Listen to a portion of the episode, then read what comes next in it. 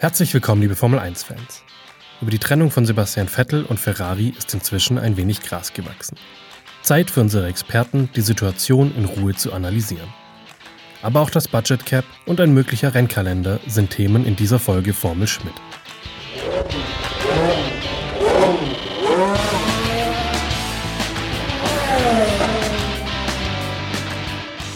Hallo liebe Motorsportfreunde, herzlich willkommen zu einer neuen Folge von Formel Schmidt. Mein Name ist Tobias Grüner, mit dabei natürlich wieder unser Experte Michael Schmidt und wir wollen Sie natürlich auch in der Corona-Pause über die letzten Entwicklungen in der Formel 1 informieren.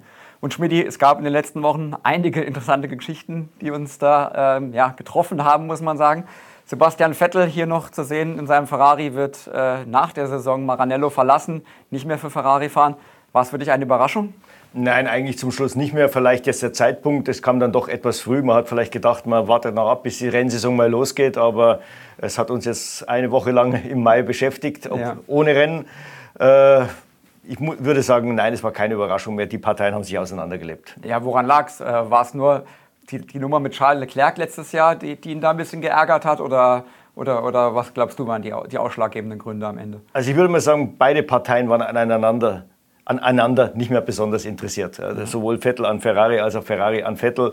Äh, fangen wir mit Vettel an. Vettel hat natürlich gemerkt, die beiden Jahre, wo man hätte Weltmeister werden können, waren 2017, 2018. 2019 ging die Reise schon zurück. Mhm. Die Testfahrten haben jetzt auch angedeutet, dass es eher noch weiter zurückgeht, weil das eigentliche Prunkstück des Autos, der Motor, äh, hat eben äh, an Leistung verloren. Man ja. kann sich denken, warum. Äh, ich glaube, er hat keine Zukunft in diesem Team mehr gesehen. Äh, es passte von den Leuten her nicht oder von der Struktur. Es ist eigentlich schon Harmonie in diesem Team, aber es ist vielleicht ein bisschen zu viel Harmonie. Es fehlt der, der Antreiber. Äh, es ist nicht diese Konstanz da wie bei Mercedes. Wenn Fehler passieren, dauert es so lange, bis sie behoben werden. Mhm. Also das hat sich so ein bisschen aufgeschaukelt und ich glaube, er hat auch geahnt, wenn jetzt die Budgetdeckelung kommt, dann wird es wahrscheinlich die großen Teams, insbesondere Ferrari, am meisten treffen. Ja. Eines war Ferrari nie in der Vergangenheit, sie waren nie effizient. Ja, und was passiert jetzt mit Sebastian Vettel? Ähm, viele freie, freie Cockpits gibt es ja nicht momentan in der Formel 1, vor allem freie Cockpits, mit denen man Weltmeister äh, werden kann. Also Red Bull hat ja schon abgesagt. Ähm, man sieht jetzt eigentlich nur noch, dass bei Mercedes vielleicht was gehen würde, wenn er wirklich um Siege fahren will.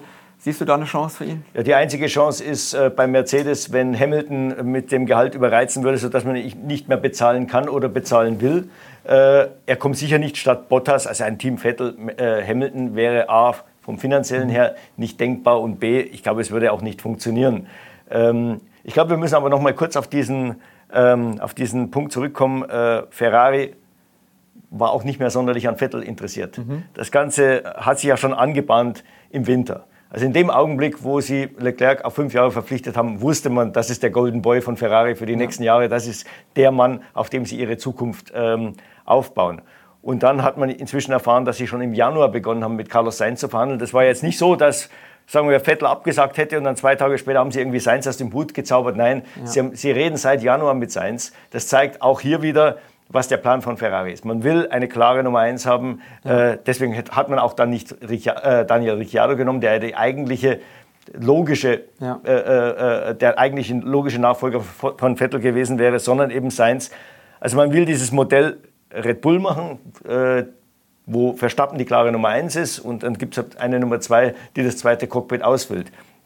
Äh, es hat sich herausgestellt in den letzten Jahren, dass zwei Alpha-Tiere in einem Team, das sorgt für zu viel Unruhe und das funktioniert eigentlich nur in einem Team, das sich sicher sein kann, dass es das beste Auto hat. Das ja. hat 1988, 1989 äh, mit äh, Ayrton Senna und, und Alain Prost bei McLaren Honda äh, funktioniert. Das hat bei Mercedes mit Rosberg und Hamilton funktioniert. Die haben sich zwar gegenseitig Punkte weggenommen, was hat im Endeffekt dem Team nicht wehgetan. Ein Team, das aufholen muss wie Ferrari, das kann sich sowas eigentlich nicht leisten. Ja, wir haben über Vettel und, und Mercedes schon gesprochen. Ist es denn deiner Meinung nach eine Alternative für Vettel, dass er irgendein anderes Mittelfeldteam sich sucht? Oder glaubst du dann eher, dass er äh, aufhören wird mit der Formel 1? Nee, ich glaube, dass er auf jeden Fall dann eine ja, Pause einlegen wird. Ja. Es, äh, es, es, macht keinen Sinn für ihn, äh, einen Schritt zurück zu machen. Er sieht auch an Ricciardo. Man kommt dann aus der Nummer ganz, ja. ganz schwer wieder raus. Ja? Ricciardo hat sich von Red Bull verabschiedet, weil er eben das Gefühl hatte, da spielen, äh, er spielt die Musik für äh, Verstappen, ja. ist dann zu Renault gegangen, was ja ein Rückschritt war. Das ist etwas, was Vettel vielleicht auch noch tun könnte, aber ja.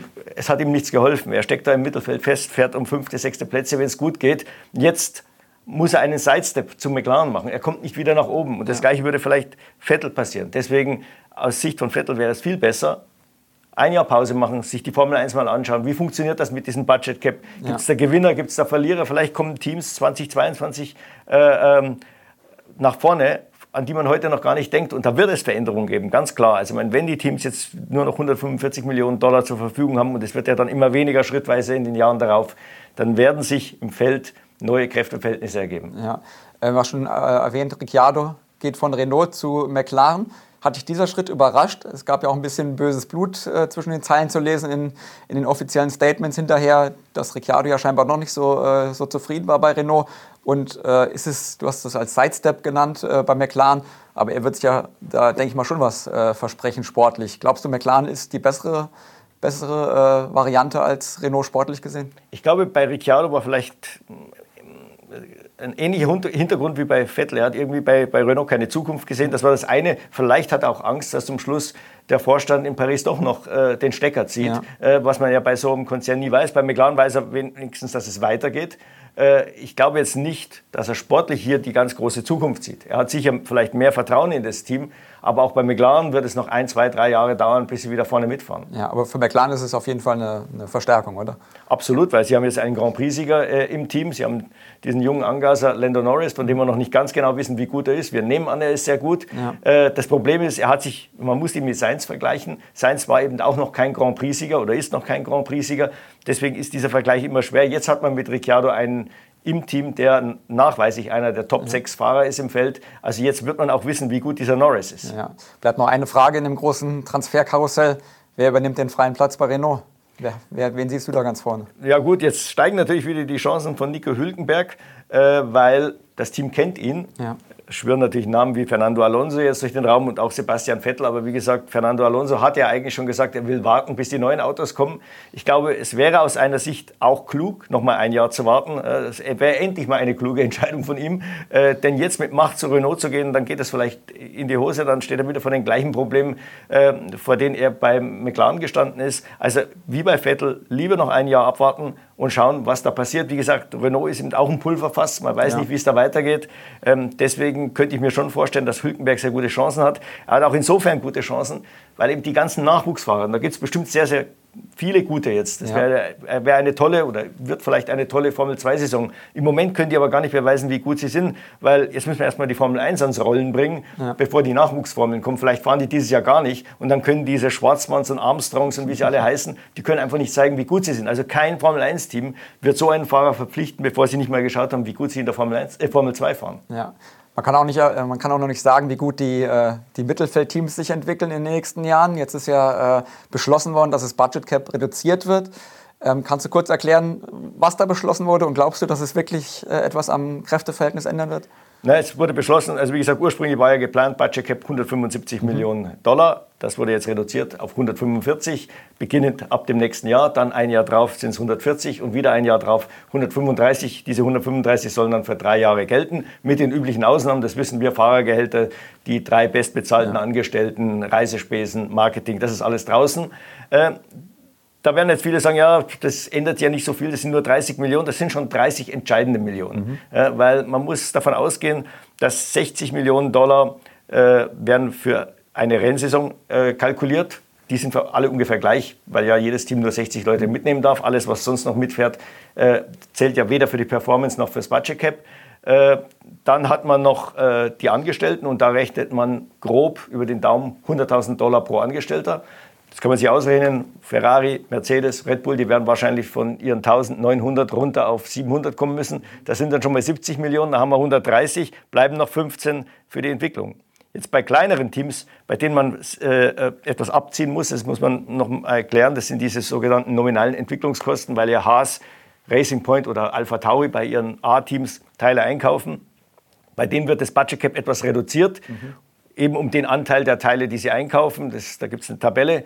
Äh, bei Haas sind das 38 Millionen Dollar, die kaufen ja das komplette Set ein, während ja. es bei Racing Point ein bisschen weniger sind.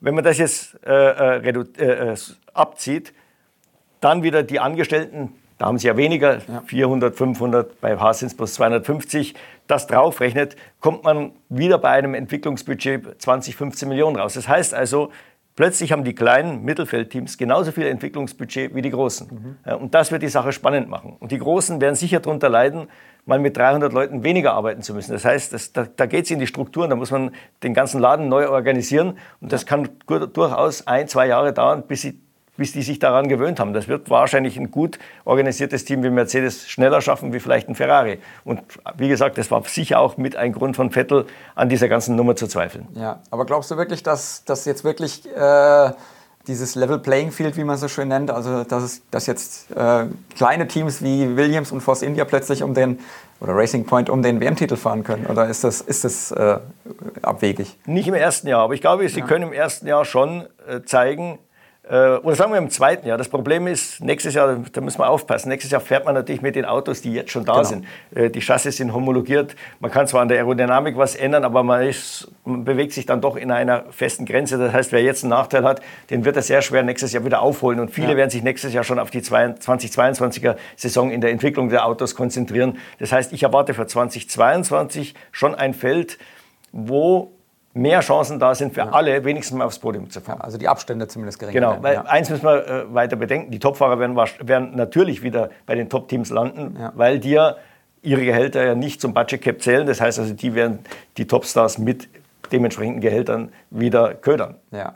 Äh, ja, bleiben wir aber erstmal bei der aktuellen Saison. Es soll ja jetzt doch irgendwann demnächst losgehen. Äh, Spielberg äh, wurde jetzt fix von den Formel 1-Verantwortlichen als Starttermin der Saison genannt. Ähm, Danach weiß man noch nicht genau, wie es weitergeht. Eigentlich der ursprüngliche Plan sah ja vor, dass es in Silverstone äh, die, die Rennen 3 und 4 geben sollte. Was hast du gehört? Was sind die letzten Entwicklungen? Ja, das Problem mit Silverstone ist, sind die Quarantänebestimmungen von England. Das heißt also, jeder, der dorthin fährt, also Ferrari, Alpha Tauri, mhm. äh, Sauber, die müssten dann 14 Tage in Quarantäne gehen, bevor das Rennen überhaupt mal losgeht. Äh, das ist natürlich nicht praktikabel. Andersherum, die Engländer, die nach äh, Österreich gehen mhm. und dann zurückkommen nach Silverstone, müssten auch wieder 14 Tage in, in Quarantäne gehen. Also ähm, alles sehr schwierig. Deswegen ist Silverstone an den geplanten Daten, 26. Juli und 2. Mhm. August, glaube ich, ähm, wahrscheinlich nicht machbar. Man wird es jetzt vielleicht versuchen, ein bisschen nach hinten zu schieben.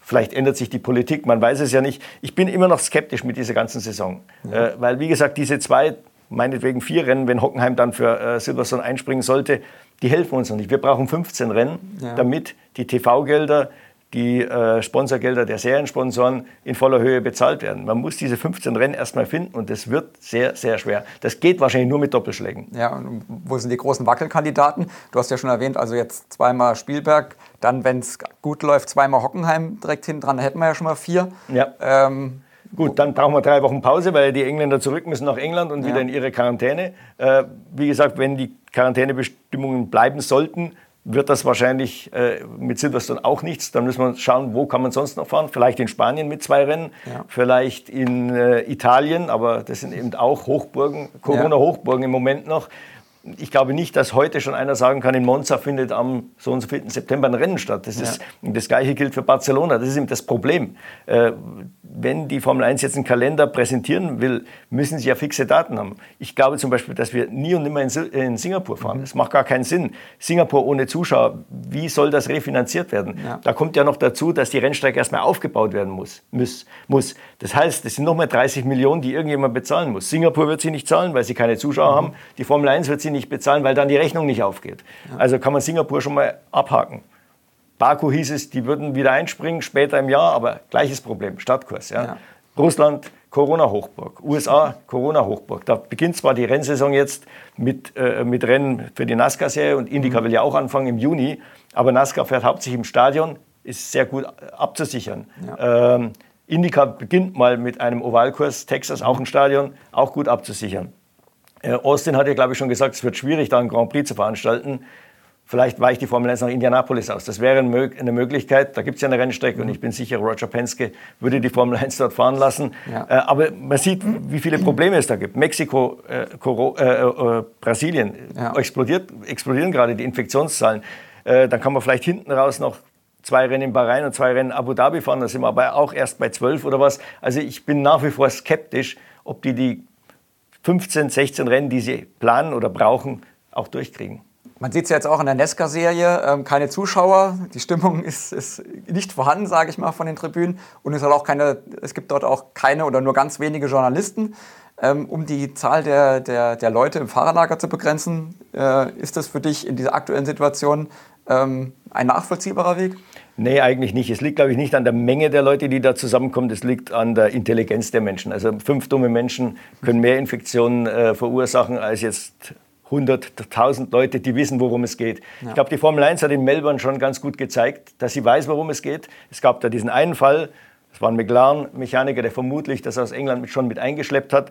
Äh, es gab den Rest des Wochenendes, und es waren ja immerhin zwei volle Tage im Fahrerlager, mhm. mit vollem Fahrerlager, jetzt noch ohne äh, Vorschriften von der Regierung, aber wir haben die Vorschriften einfach alle selber eingehalten, weil wir wollten, ja. dass dieses Rennen stattfindet und es kein, hat sich kein weiterer infiziert. Also insofern, ich glaube, es ist schon möglich und gerade ein Rennen, wo kein Publikum dabei ist, braucht eine mediale Kontrolle umso mehr. Mhm. Äh, Helmut Marko träumt aber noch so ein bisschen davon, dass man vielleicht doch ein paar Fans auf die Tribünen bringen kann, natürlich mit Abstand. Hältst du das für ein realistisches Szenario?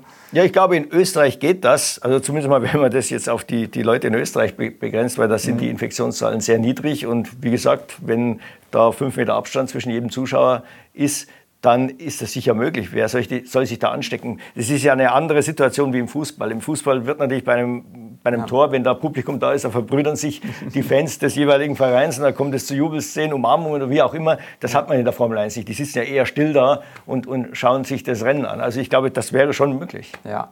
Also liebe Fans, es bleibt äh, interessant. Es ist, ist, noch nicht alles klar, Sie haben es gehört. Ähm, der Kalender ist noch, noch längst nicht sicher, ob mit Zuschauern, ob mit Presse. Äh, wir sind selber gespannt, wie es weitergeht.